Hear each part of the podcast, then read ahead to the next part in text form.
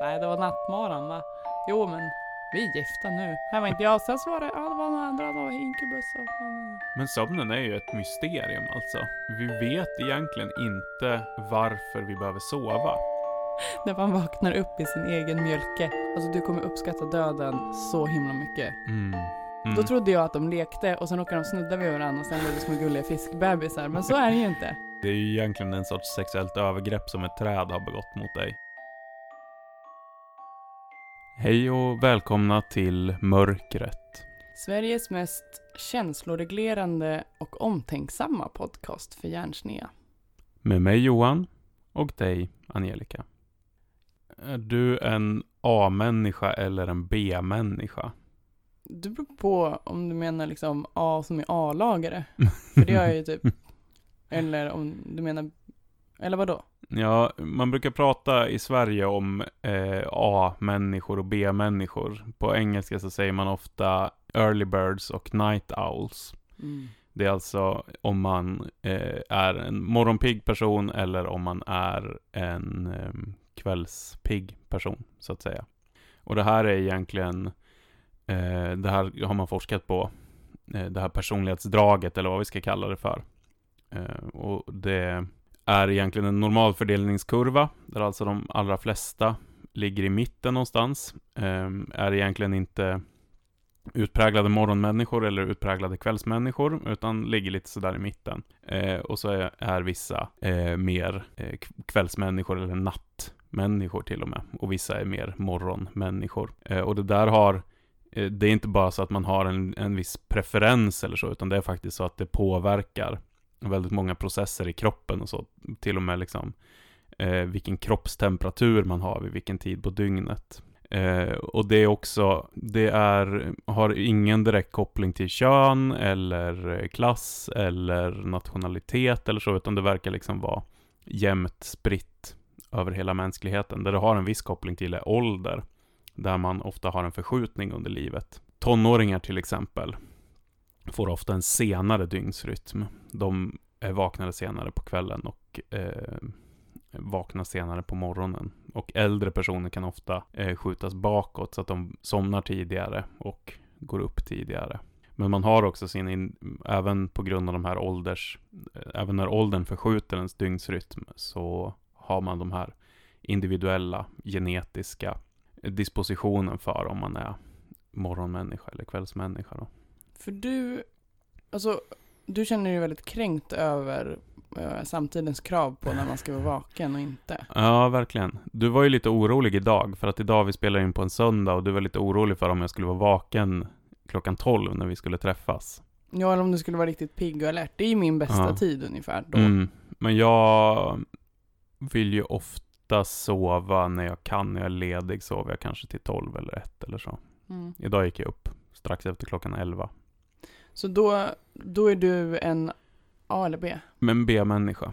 Men eh, är de satta för att du är den sämre sortens människa? För vi har inte ställt samhällets klocka efter dig direkt. Nej, precis. Och Eller det rutiner. är väl eh, jag som liksom en vit man, akademiker, jag är inte så här, jag är inte jätteförtryckt i, i eh, jättemånga avseenden i det samhälle vi lever i, liksom utöver det förtryck som liksom kapitalismen lägger på oss alla och så, men, men eh, som B-människa så känner jag mig verkligen förtryckt i det här samhället, för det är ju helt byggt efter att man ska gå upp tidigt på morgonen. Att gå upp tidigt på morgonen ses ju som väldigt liksom, ja men då är man eh, produktiv och duktig och, och så här, och ligger man och drar sig på morgonen då är man slö och lat och, och korkad och så.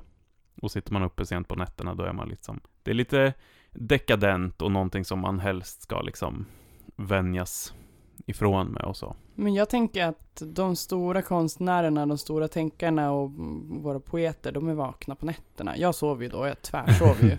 Ja. Jag är en morgonmänniska. Jag, eh, innan mina deprimerade dagar i livet så älskade jag morgonen. ja. Det var så här, ah, ja men jag har alltid varit morgonpigg, alltid velat göra mycket grejer på morgonen. Mm. Och sen på kvällen så då kom ångesten och jag vet inte vad jag ska prioritera och jag borde gå och lägga mig. typ. Mm. Nej, alltså för mig har det ju alltid varit ett problem. Jag har ju gått genom livet trött, egentligen. För att det är så oerhört sällan som jag kan leva med den dygnsrytm som, jag, som är min, så att säga, naturliga. Det kallas för eh, den cirkadianska eh, rytmen. Eh, och cirkadianska står för cirkadia, alltså ungefär en dag på latin. Och det är en rytm som finns i, liksom, i våra celler och i massa processer i kroppen och så, som styr. Man kan säga att det funkar så här att kroppen vill egentligen alltid lägga sig ner och sova. Det finns liksom en drift i kroppen. Gör det? Att lägga sig och sova. Mm. Jag trodde att det var jag som var lat. Eh, jag vill alltid bara lägga mig ner. Det har att göra med det här homosta homostatiska systemet som man har i kroppen, liksom, som, som säger åt en att lägg dig och vila. Och sen har vi det här cirkadianska systemet som då är en sorts rytm som gör att vi, eh, så att säga dagtid så motverkar den, den här tendensen att vilja somna. Den motverkar sömnigheten. Eh, och på natten så ökar den sömnigheten, så att vi ska somna. Eh, men den här är då alltså också individuell mellan människor. Så vissa av oss har helt enkelt, eh, och på grund av variationer i våra gener, de gener som liksom styr det här systemet, eh, gör att vissa av oss eh, vill sitta uppe halva nätterna och vissa av oss vill gå och lägga oss jättetidigt och sen vakna tidigt på morgonen. Liksom.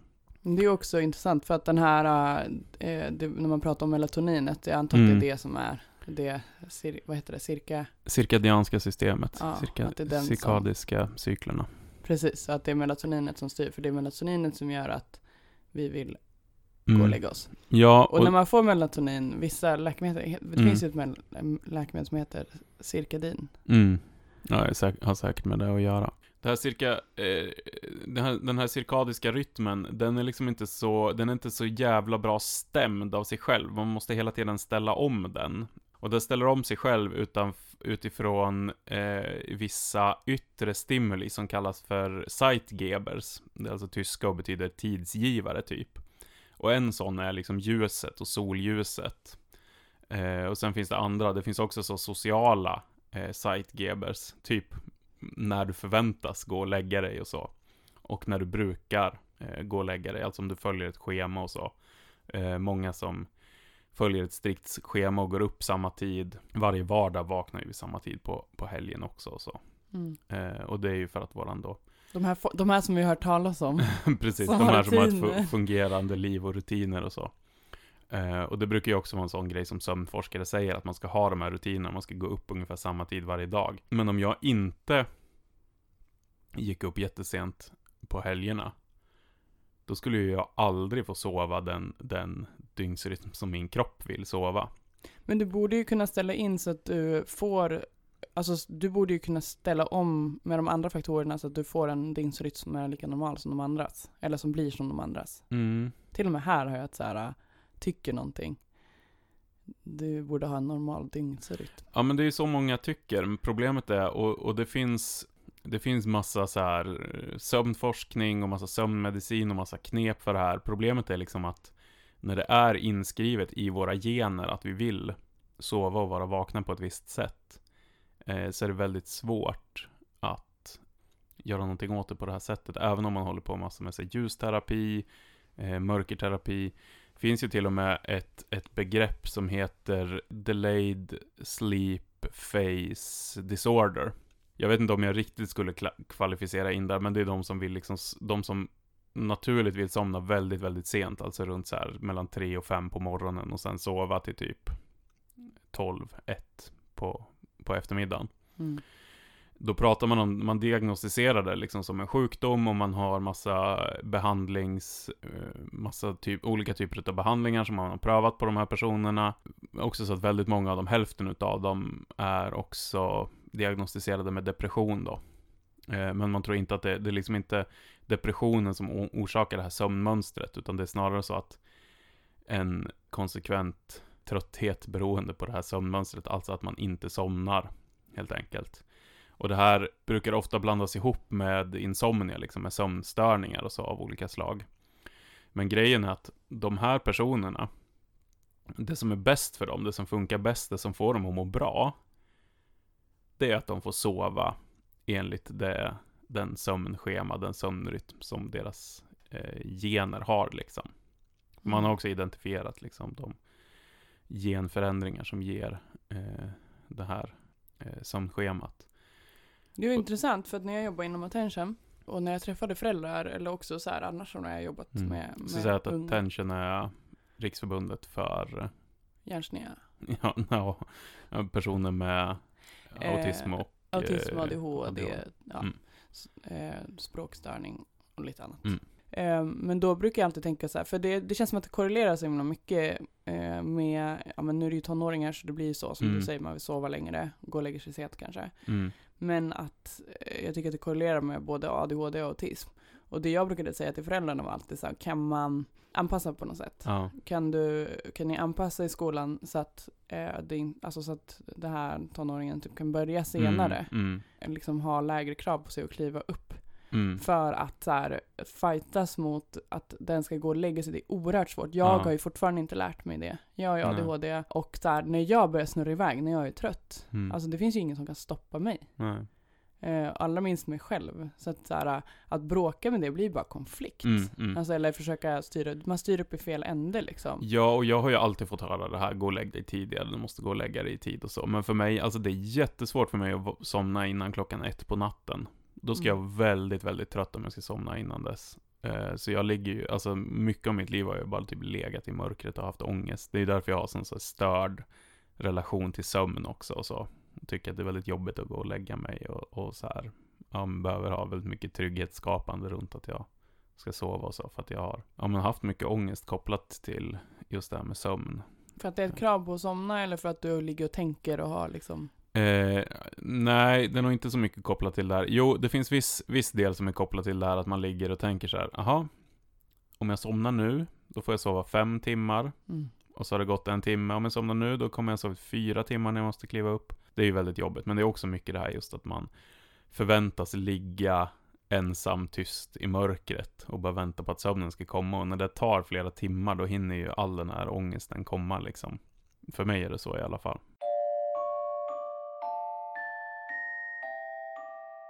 Men jag tycker det är intressant det här du säger med liksom, kan man göra anpassningar och så. För att just en grej som vi vet är ju att tonåringar som går i skolan, deras eh, sömnfas förskjuts. Så att de går och lägger sig senare och eh, vaknar senare. Och det här är liksom biologiskt. Det är så det är. Men ändå så slåss hela samhället mot det här. Och vi har skolor som börjar, jag vet inte när man börjar skolan nu för tiden, men sju, halv åtta. Jag läste, Sju jag läste någon artikel att det är ganska få skolor i Sverige som börjar skoldagen efter ehm, halv nio. Så innan dess brukar man börja liksom. Nu undrar jag så här, alltså vi har ju kontorstider ju, men Mm. ändå fri förlagd arbetstid, så det är väl Ja. ingen som står och klockar oss när vi kommer in genom Nej. dörren. Man får ju arbeta hemifrån eller liksom Mm. börja lite senare eller Mm. ja, jobba på kvällen om man vill. Ja.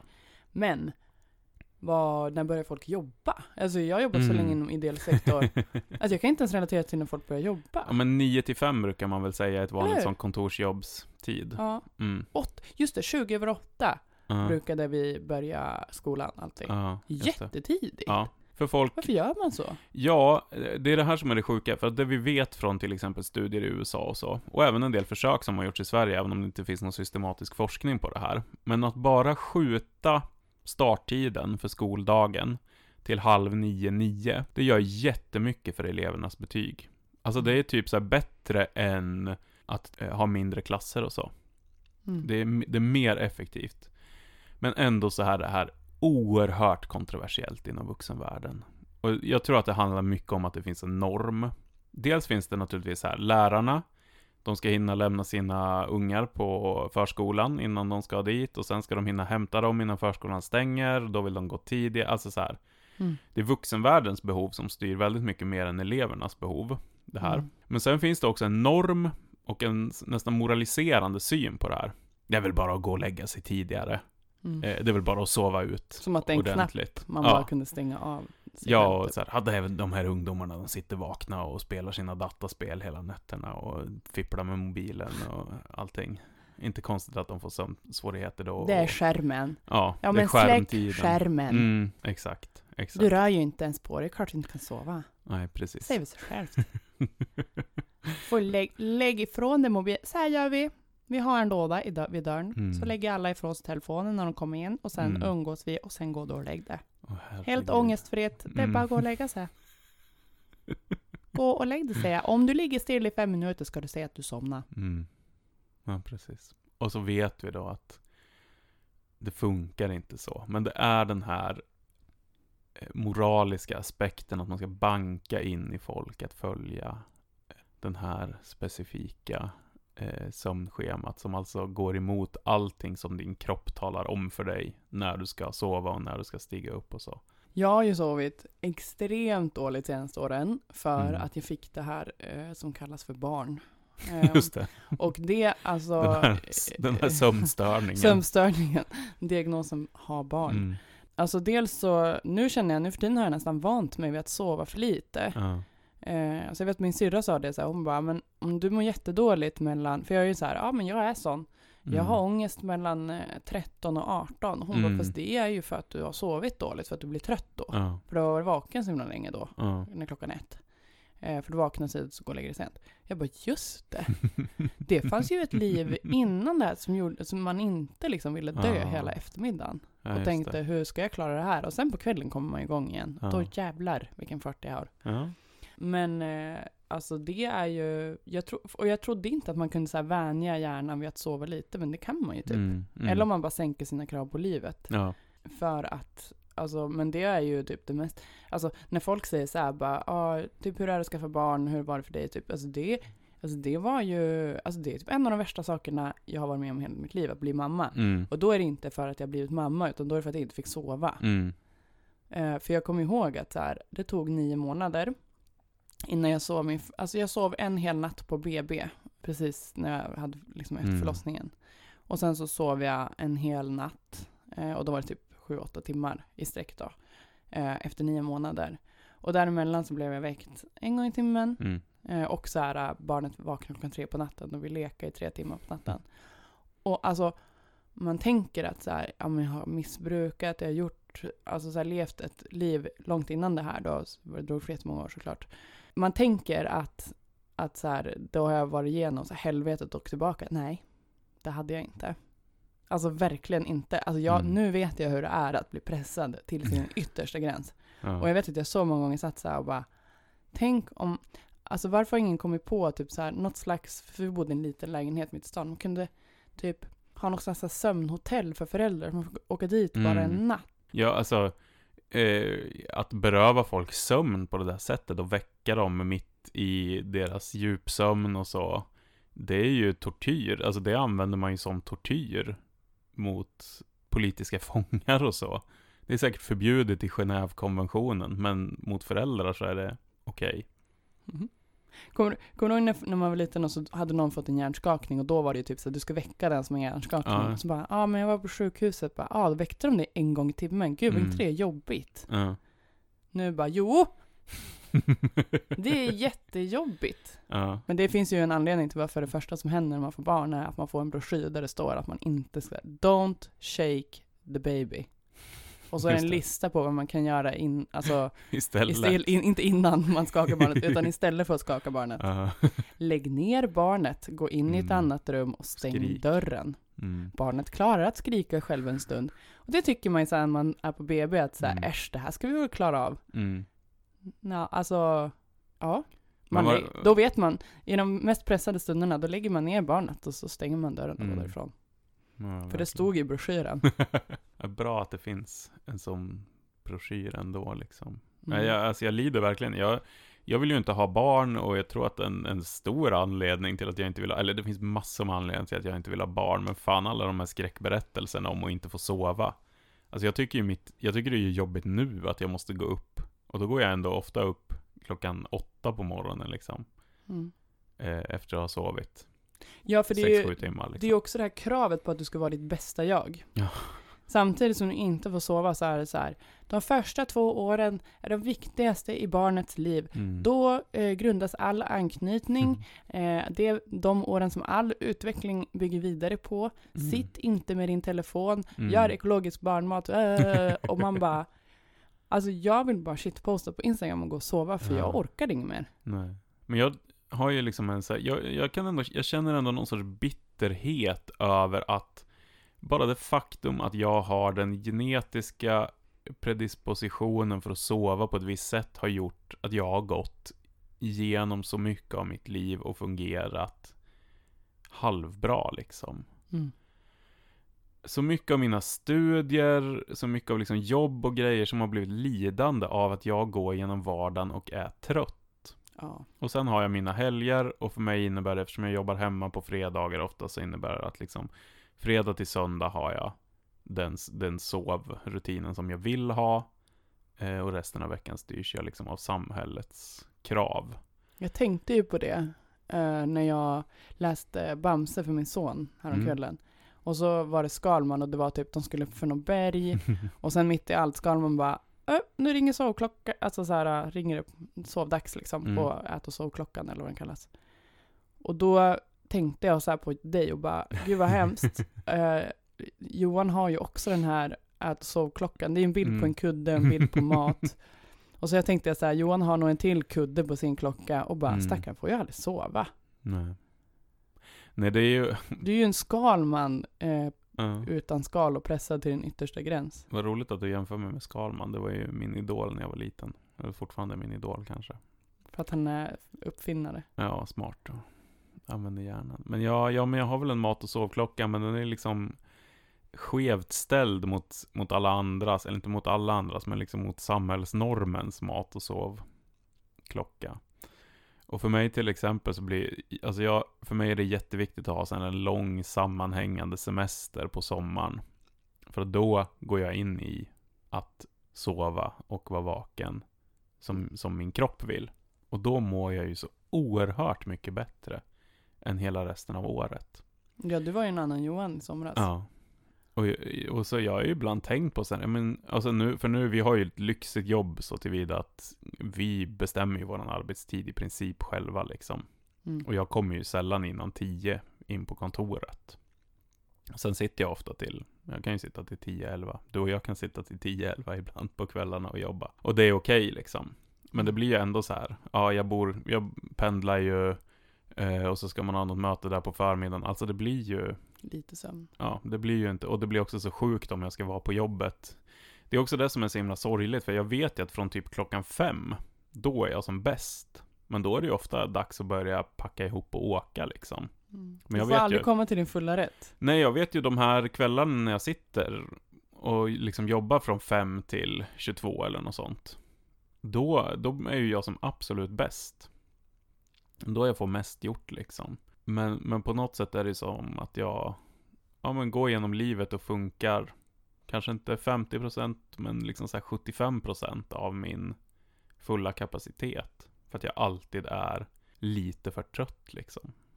Det som är så intressant tycker jag är att när man sover dåligt, eller alla situationer som man ställs inför som människa, man vänjer sig ju så sjukt fort. Mm. Eh, så här, det här är mitt liv nu. Mm. Och så glömmer man bort hur det var innan. Det. Vi människor är så extremt anpassningsbara och Mm, samtidigt inte, Mm. men vi vänjer oss snabbt. Mm. Både vid bra och dåliga saker. Eh, så jag tittade här på Metro om eh, hur, eh, hur det blir, alltså tecken på sömnbrist. Okej. För det glömmer man jättesnabbt. Mm. Varför är jag så värdelös? Varför Mm. orkar jag ingenting? Varför Mm. hör jag inte vad någon säger? Så här. Ja, ett, ditt humör är upp och ner. Eh, du, blir, du blir mer slö och känslig. Du kanske överreagerar på vardagliga saker. Är det något du känner igen dig Nej, alltså jag är ju ganska jämn i mitt humör. Men den där med slö känner jag ju igen mig i. mm. Och ja, jag kan också bli typ jättearg och så över saker och sen inse att nej men det är bara jag som är trött egentligen. Mm. Och man har ju också mindre känslomässig energi på något sätt liksom. Man har mindre energi och, och liksom ta hand om sina känslor om du förstår vad jag menar. Jag förstår vad du menar. Alltså jag tror att det här är anledningen till varför eh, många relationer tar slut under första året med barn. Ja, ja. Alltså det är för att man, det, det, eller nummer ett är att för att man kommer på att så här, jag vill ha ett barn men nu har jag ju faktiskt två. Den här Mm. mannen och det här barnet. Eh, då liksom märker man verkligen skadeverkningarna av att han inte ens kan ta hand om sig själv. Ja. Men sen, alltså generellt så måste det vara så. Mm, mm. Ja, men jag tror också det. Eh, men sen också att, ehm, ja, man är trött helt enkelt. Man funkar inte. ja, nej, det var inte en så eh, förvånande Nej, alltså, reaktion det- på sätt. nej precis. Och den andra, alltså den andra, jag har ju aldrig varit så irriterad på mitt barns Ja. pappa som, som i början av vår relation när Mm. allt ska vara så lulligt. Just det. Och det var ju för helt orimliga saker som jag inte ens skulle bli irriterad på innan. Mm, mm. Typ det låter när du blinkar. din hy är dålig. Ja. Det påverkar kollagenet i huden. Det kan inte, du kan få akne och rynkor typ. Du är mer hungrig än vanligt.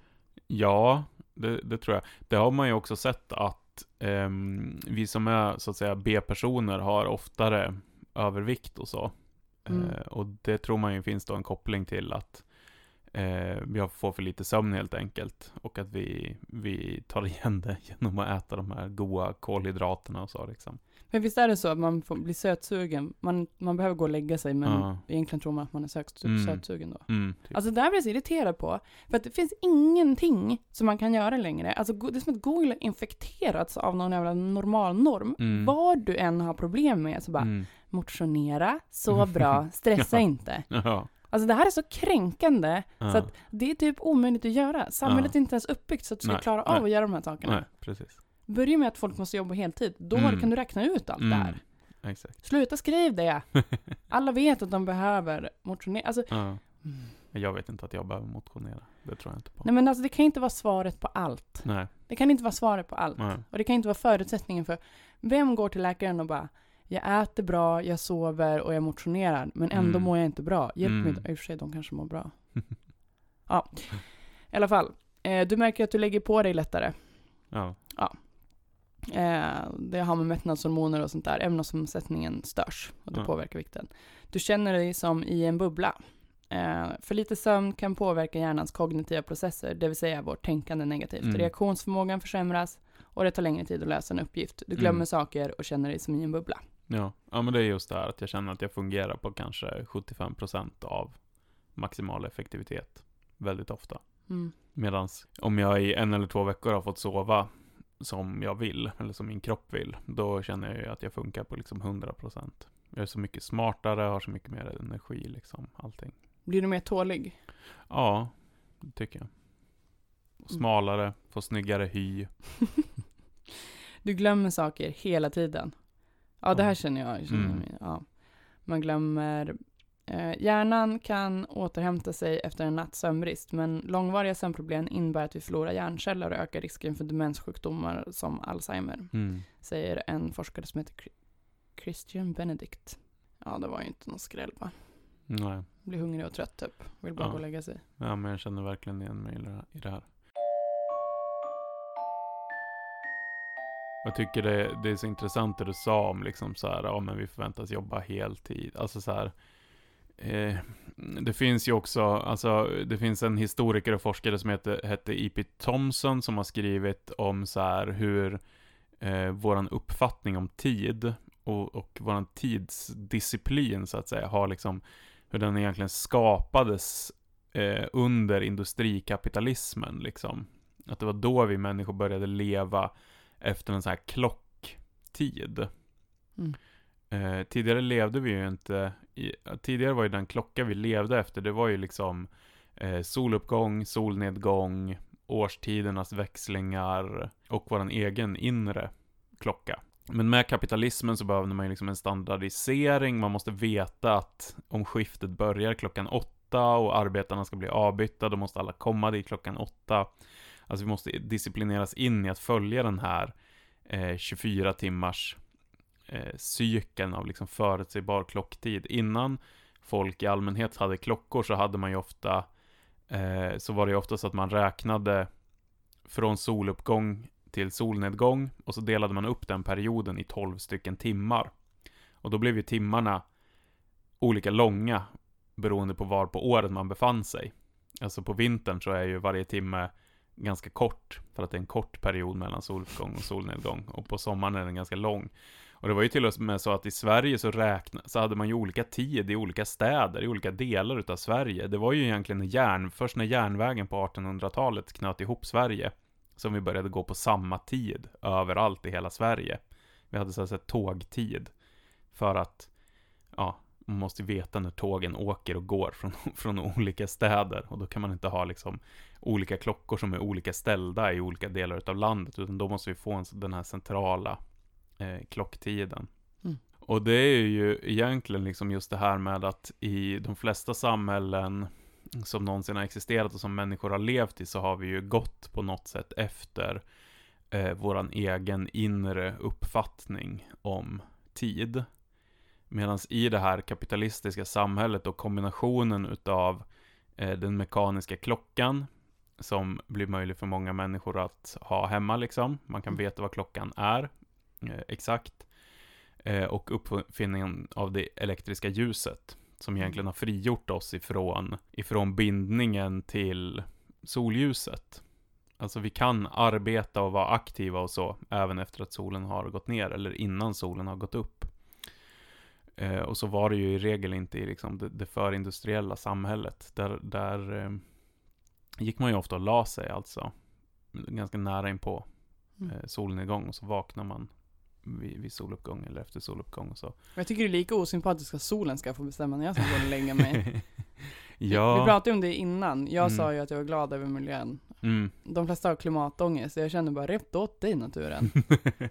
Naturen är sjukt äcklig. Vad var det du sa? När man är ute och går? Ja, nej men vi, prat, vi pratade om det här med fiskar och mjölke. Uh. Och vad fiskar gör, hur fiskar förökar sig. Ja, för när man säger att Mm. Leker. ja, Mm. då trodde jag att de lekte och sen råkade de snudda vid varandra och sen blev det små gulliga fiskbebisar. Men så är det ju inte. Nej, det är ju, fiskarna lägger ju sina ägg och så kommer eh, hanen och släpper sin, sin säd som kallas för mjölke. Men jag sa ju att det är egentligen samma sak med träd. De håller ju också på och släpper sin, sin eh, säd, så att säga. Pollen. Eh, De så att- sprutar överallt, på så, alla. så alltså en pollen, om du är pollenallergiker och får så här, eh, en allergisk reaktion, det är ju egentligen en sorts sexuellt övergrepp som ett träd har begått mot dig. Det är en helt normal reaktion på ett sex- sexuellt övergrepp. Ja, ja ska precis. gråta. Du borde vara mer traumatiserad. Herregud, så här kan vi inte Jo, det kan vi. Men naturen Ja. är skitäcklig. Ja. Jag tycker att vi kan börja prata om det. Alla bara, Mm. åh, denna rika fauna. Eh, och nu, nu, nu har vi klimat. Vi har ju ett Mm. ord som heter klimatångest. Ja. Det är ju kört. Mm. Nej, det är inte kört. Men om tio år så är det kanske kört. Mm. Eh, för att det blir varmare och varmare. Mm. Men alltså, vad har naturen gjort för mig? vad har den gjort för mig? Förutom att jag bor här. Men det är väl lika mycket Mm. min planet. Ja, just det. Ja. Det är ju jätteäckligt. Och då pratar vi också om fåglar. Ja, Det är inte vackert med fågelkvitter. nej just det. De skriker, de slåss. Eller Mm. de, de skriker åt varandra. Nej, det här, här ska jag vara. Flytta Mm. på dig, akta dig. Eller så skriker de så här, ah, baby, looking good. Det är bara eh, bättre... Alltså, Catcalling. catcalling, men Mm. alltså det är ju parningsläten Mm. eller liksom kampläten. Ja, just det. Eller skräck, Ja. rädsla. Och också med, med alltså andra delar av naturen så himla osympatiskt sätt att bygga upp det på. Så här, bara, ah, men jag är en blomma eh, och så här, vi, ah, men du kan bara pollinera med hjälp av ett bi. Mm. Det måste vara en tredje part med i akten.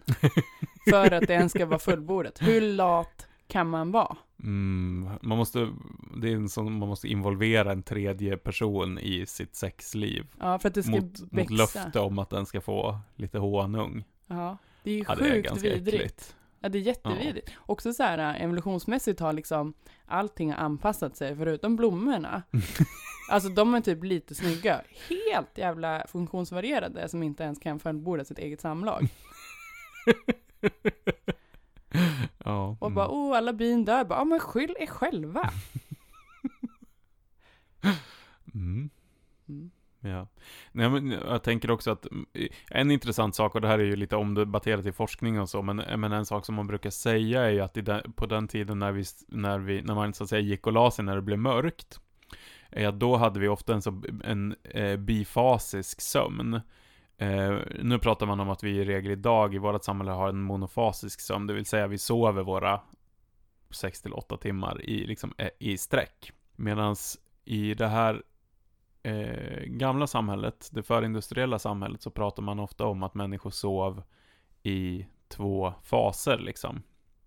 Du går och lägger dig, du sover eh, och sen efter några timmar så vaknar du. Och så har du en vakenperiod på natten. Vad gör Eh. man då? Ja, e- enligt de källor som, som man har tittat på så kunde man göra allt möjligt. Man, eh, man läste, man bad, man eh, kunde umgås med sin familj eller med grannar till och med.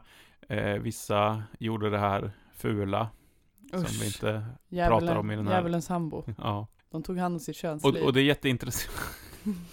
För det här är liksom någonting som sen glömdes bort Sexuellt samröre. Men sluta säga sådana ord till mig. De samlagade mot varandra. Det här liksom, när forskare och så läste eh, böcker och så från typ medeltiden och läste att de skrev om så här första sömnen och andra sömnen, så fattade de liksom inte vad, vad då första sömnen och andra sömnen liksom. Eh, för att man hade på något sätt, vi, vi som kultur hade eh, glömt bort att vår sömnrytm en gång i tiden såg ut så. Man har också tittat på folk, man har forskat på folk som så här eh, får väldigt lite yttre stimula stimulans och liksom är i mörka rum och så, hur sover de? Och då kommer de ofta in i en sån här bifasisk eh, sömn, det vill säga att de sover, går och lägger sig och sover en, per en period och sen vaknar en period och sen sover en till period. Så säg, så säg att jag eh, har en depression för att det är höst. Jag vill Ja. bara sova hela tiden. Ja. När det, är- för att det är mörkt. Mm. Vill, det är några timmar per dag och jag är glad och vill göra Ja. saker. Resten av tiden vill jag sova. Mm. Och sen så eh, vaknar jag tidigt och Mm. känner att jag är pigg. Men sen så blir Ja. jag trött igen på förmiddagen. Ja, Det är alltså bara helt mänskligt. det är he- antagligen helt mänskligt, ja. Det, för eh, när man Eh. läser, om du googlar det så är det ju Mm. symptom på depression och sömnstörningar och så. Ja. men det är så intressant det här vad som är en sömnstörning. Det är just som jag sa det här eh, delayed eh, sleep phase disorder. Det räknas ju som en sömnstörning. Men det är antagligen bara ett helt vanlig del av liksom den genetiska mångfalden så att säga. Det är vissa människor som funkar så här. Mm. Men det räknas som en sömnstörning då för att det är i sån konflikt med samhällets norm. Och vi vet inte riktigt varför vi har de här, den här variationen, men en teori är ju liksom om man tror på så här um, gruppselektion, alltså populationsgenetik, alltså att vi det är bra för oss som, som grupp, som, som art, om vissa i våran grupp är va- alltså att det alltid är någon vaken. Mm. Det är någon som är vaken och vakar över de andra liksom. Och det är också därför man tror kanske att det, det finns den här förskjutningen mellan olika åldersgrupper. För i, en män, i, i, en, liksom, i ett mänskligt samhälle så finns det vissa som är småbarn, vissa som är tonåringar, vissa som är vuxna, vissa som är gamla. Och att de då är vakna vid lite olika tider. eh, Men om jag behöver bra. sova tio timmar sammanhängande, Ja. för jag är ju så extremt sömnbehov. Ja, Det var ju som, ja men det jag sa tidigare med barnen så här. jag Mm. var ju kvar på BB fem dagar, det är ju fler Mm. dagar än vad man ska. Jag fick så beslut på det, Ja. så här, eller rekommendation. mm, För att jag är så himla sömnkänslig. Alltså om man stör min sömn så Ja. mår jag så psykiskt dåligt liksom. Och jag behöver ju så orimligt mycket sömn. mm, Men för när jag har sovit mycket, då känner jag, då känner jag så här, om jag har sovit 9-10 timmar, då känner jag att jag så här, känner mig helt lugn, jag har Mm. typ ingen ADHD. mm. Det är väl också så, jag tror du har berättat det här för mig någon gång, att det finns liksom vissa teorier om ADHD, att det i princip bara är en sömn Ja. Alltså man kan inte säga så att det bara är en sömnstörning, men att det är liksom har den kopplingen. Ja, det finns ju sömnen, liksom. nästan ingen eh, med ADHD, jag, eller jag har typ inte träffat någon i alla fall, och jag har träffat tusentals, eh, som inte har eh, sömnproblem. Och det man ser när man forskar på det, det är att man ofta har många uppvaknanden, man rör sig mer i sömnen än vad Mm. andra gör, alltså i genomsnitt gör Mm. man det. Men att det finns också forskning från USA som är att man kollade på ljuset, eh, hela kartan över USA, hur ljuset låg och så skulle Mm. man kolla om det korrelerade med sömnstörningar. Och sen så hade man också läkt liksom, ADHD, hur, hur liksom frekvent förekommande det är över delstaterna. Och Mm. alla de matchade varandra. Ja, just det. Så om det är väldigt ljust, typ på nätterna, Ja. eller så, då har många sömnstörningar. Jag kommer inte ihåg exakt hur det var, men jag kommer Ja. ihåg att, att, eh, att det var så att uh, sömnstörningar korrelerade eh, med ADHD jättestarkt. Men alltså, det är också svårt att säga vad som är vad. Mm, mm. Ehm, men ja, jag, jag har då ingen ADHD när jag sover 10 timmar. Ja. Tips, Mm. sov 10 timmar. Men det går ju inte heller. Vad ska jag göra? Vart skulle, alltså det, är det, det är det jag menar när folk säger så här. Ja men ADHD det är en naturlig variation. Mm. Om du eh, levde förr i tiden, det skulle ju behövas. Jag bara, vart då? Vart då? Jag behöver sova 10 timmar per natt. ja. Jag behöver jättestrikta rutiner. mm. Jag behöver äta var tredje timme långsamma kolhydrater. Jag hade ju dött direkt. Ja. Av mig själv bara. ja. För att jag hade skjutit upp och gå ut och leta efter mat. Alltså det är inte som att någon kan tro att så här, ja, i ett annat samhälle så hade jag ju varit handlingskraftig en Ja. dålig period. På hösten till exempel. Just det. Var jag handlingskraftig då? Ja. Nej. Ja. Nej, och det är väl också så här när folk pratar om så här, ja men det här är min superkraft och det här. Alltså vissa saker är ju bara funktionsnedsättande liksom. Ja, och det är ju också, det, alltså det har gått för långt. Nu är det här sidospår. Vet du att Kanye West tycker att hans bipolaritet är en superkraft? Hur kan bipolaritet vara en superkraft? Ja, nej, alltså med tanke på, alltså bipolaritet är ju också en sjukdom som har en jättehög överdödlighet.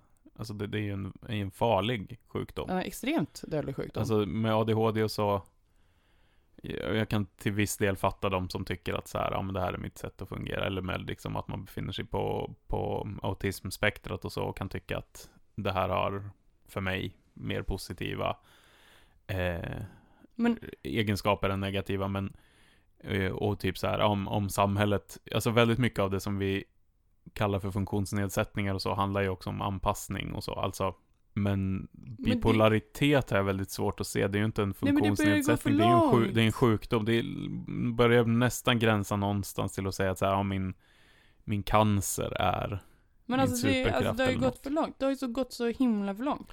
Alltså också det så här bara, men Äh, alltså ursäkta, jag brukar känna också så här, är det bara jag i det här rummet eh, bland folk med ADHD som inte vill att mina positiva egenskaper ska tillskrivas en diagnos? Ja, just det, just det. Ja, men jag kanske är jävligt smart på det här för att jag är jävligt smart på det här. Mm. Alltså, jag alltså, jag blir, alltså, det behöver inte vara en superkraft bara för att man ska... Det är för att det, orsaken varför det uppkommer är för att folk är så dömande. Just det. Du måste kunna säga mm. att det finns, jo men det finns något positivt hos mm. de här individerna också. För att du måste liksom rättfärdiga ditt existensberättigande som en värdefull Exakt. person i ett så här sjukt samhälle. Ja, och på en kapitalistisk arbetsmarknad så måste du sälja dig själv på något sätt också. Ja, du måste vara, eh, du kan också bidra trots det här. ja, eller kanske inte bara trots det här, utan att säga så här, mm. ja men på grund av det här, på grund av min eh, funktionsvariation så eh, är jag bättre för den här tjänsten eller för att göra det här eller något sånt mm. liksom. Men jag är så här, ja, ja, men jag är en skitbra redaktör, jag är skitbra på mitt jobb med ADHD och utan ADHD. Mm. Sen mm. så behöver jag hjälp på vissa områden. Det är så det. himla irriterande. Mm. Och också så här, jag har varit med i mycket intervjuer i media så här, och då är det alltid så här, skulle du vilja leva utan din ADHD? Jag bara, ja.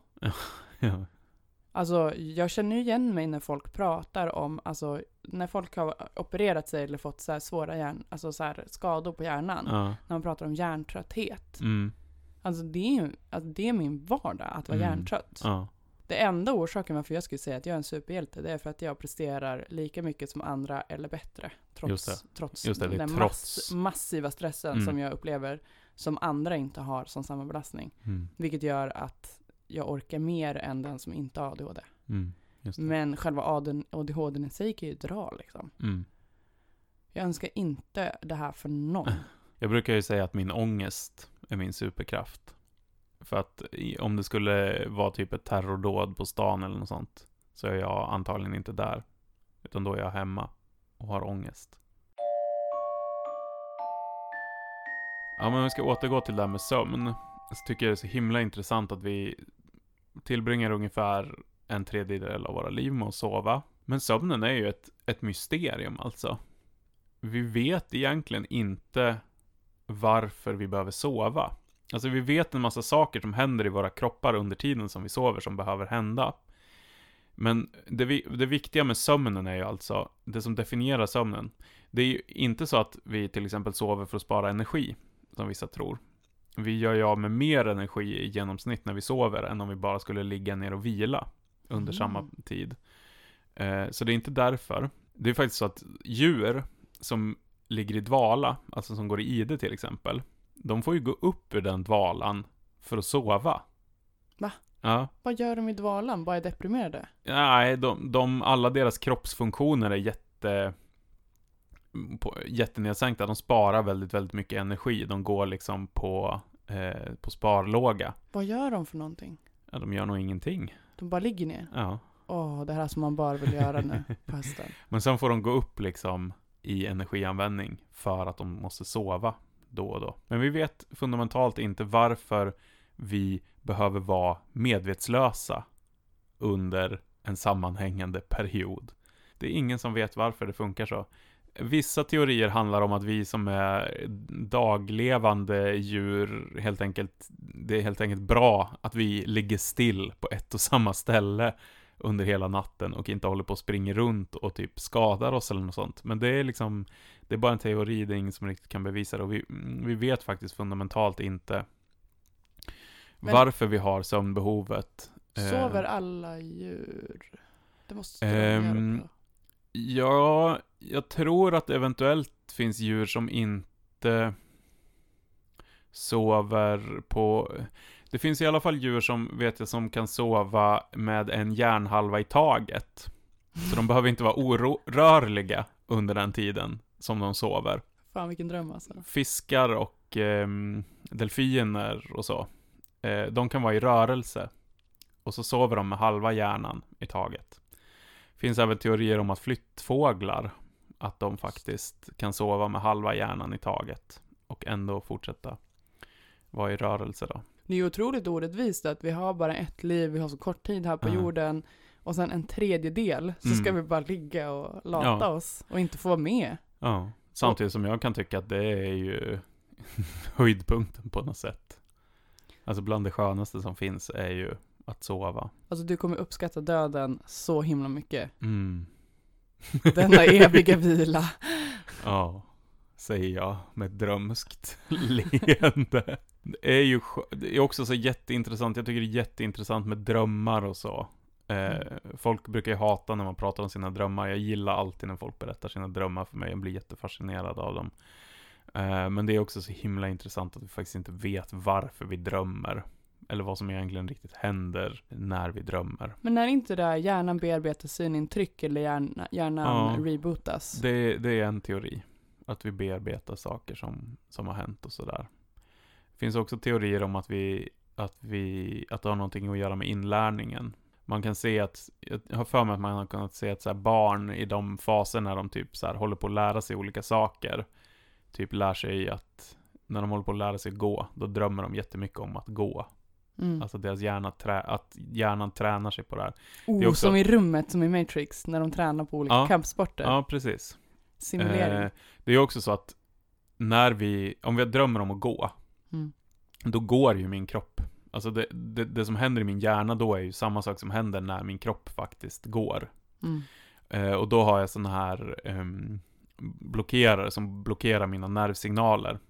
Som gör att jag faktiskt inte börjar gå iväg. Det är ju det här som är problemet då för folk som går i sömnen, att de eh, helt plötsligt eh, släpper de här blockerarna på något sätt medan de befinner sig i det här dröm, drömstadiet och så börjar de göra det de då gör i, i drömmen. Eh, det är ju också så att om man vaknar upp, jag vet inte om du har varit med om det här någon gång, Sömnparalys. som paralys. Är det fruktansvärt? Alltså det är ju, man frågar folk, det är Mm. det fruktansvärt. Jag- Alltså jag det är det värsta varit- man kan vara Jag har med varit med om det flera gånger, jag tycker det är hemskt alltså.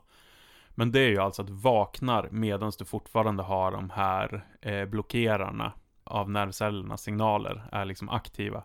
Så du kan inte röra dig. Du vaknar upp och kan inte röra dig. Det är som att vakna upp i en mardröm också, Ja. ofta, för du drömmer samtidigt. Ja, ofta drömmer man, ofta har man hallucinationer kopplat till det här. Jag har ju sett liksom så här svarta figurer komma in i mitt rum och så medan jag har legat här. Och då är det ändå, det var inte lika illa som den gången jag vaknade upp liggande liksom på magen med huvudet ner i kudden och trodde att jag skulle kväva mig själv. För att jag kunde inte röra kroppen. Och man har också ingen, så här, ingen som helst tidsuppfattning. Det här är ju ett tillstånd som säkert var, som ofta var i någon, någon liksom sekund sådär. Mm. Men det känns som att det går så himla lång tid innan man ens kan börja röra sig. Men det är ju så intressant också att det, är ju, ja, det borde inte vara självklart att de flesta, för det är ju så att de flesta ser någon i rummet. Mm. Du kan inte röra dig och det är någon i rummet som är hotfull på något Ja. sätt. Ja. För jag har också haft sömnparalyser. Mm. Ena gången där det var någon som satt på mitt bröst och höll Mm. fast så att jag inte kunde röra mig. Jättevanligt. Skrek. Och ja. det här, Och någon som har stått så här uh, ute på balkongen och tittat på mig. Och Ja. jag har ju alltså, det är ju, man vaknar ju i skräck. Ja. Alltså total skräck. är fruktansvärt. Men det är ju nattmaran eller? Det är det som kallas maran i svensk mytologi. Och vem... Och finns i jättemånga mytologier över hela världen. Just det här att någon sitter på ditt bröst och trycker ner dig i sängen och så. Det, det är återkommande i, i, i myter och legender över hela världen. Och det är antagligen den här upplevelsen av sömnparalys. Som man inte... Och det, jag kommer ihåg att jag läste någonting om det här. Hon åker in, det var någonting om man skulle stänga fönstren på ett visst sätt för annars kan nattmaran glida in. Ja. Och, men, och hon är alltid arg på en. Varför är hon så arg? Jag vet faktiskt inte, hon, men hon är väl en sån negativ, ondskefull figur. Man kan också eh, fånga maran. Oj. Vet jag. Mm, Det finns vissa sådana att du har ett litet hål i väggen kanske som maran kommer in genom och så om du lyckas trycka in en kork där då kan du eh, fånga maran. Varför skulle man vilja ha nattmara i väggen? Jag tror, nej du ska inte ha henne i väggen, hon är inne i rummet när du fångar henne. Jag tror att det finns sådana berättelser om män som har tagit maran till, till hustru alltså. Ew. mm. Det är ju, Det finns ju också sådana legender om, om succubus och incubus, de här demonerna som kommer till dig eh, på natten och förför dig. Och det är väl en effekt av sådana eh, våta drömmar som, som människor kan ha. när man vaknar upp i sin egen mjölke. Åh.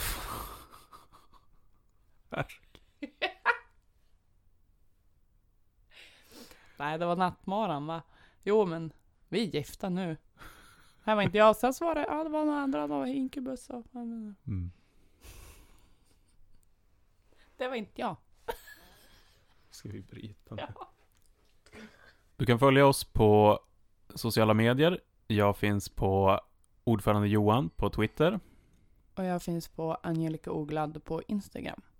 Vi har också en Facebook-sida eh, som heter Mörkret, där man kan gå in och eftersnacka. Ja. Och ni får jättegärna eh, hjälpa till att eh, sprida podden, berätta för era vänner och om ni har ett iTunes-konto, gå gärna in och lämna ett betyg och en recension.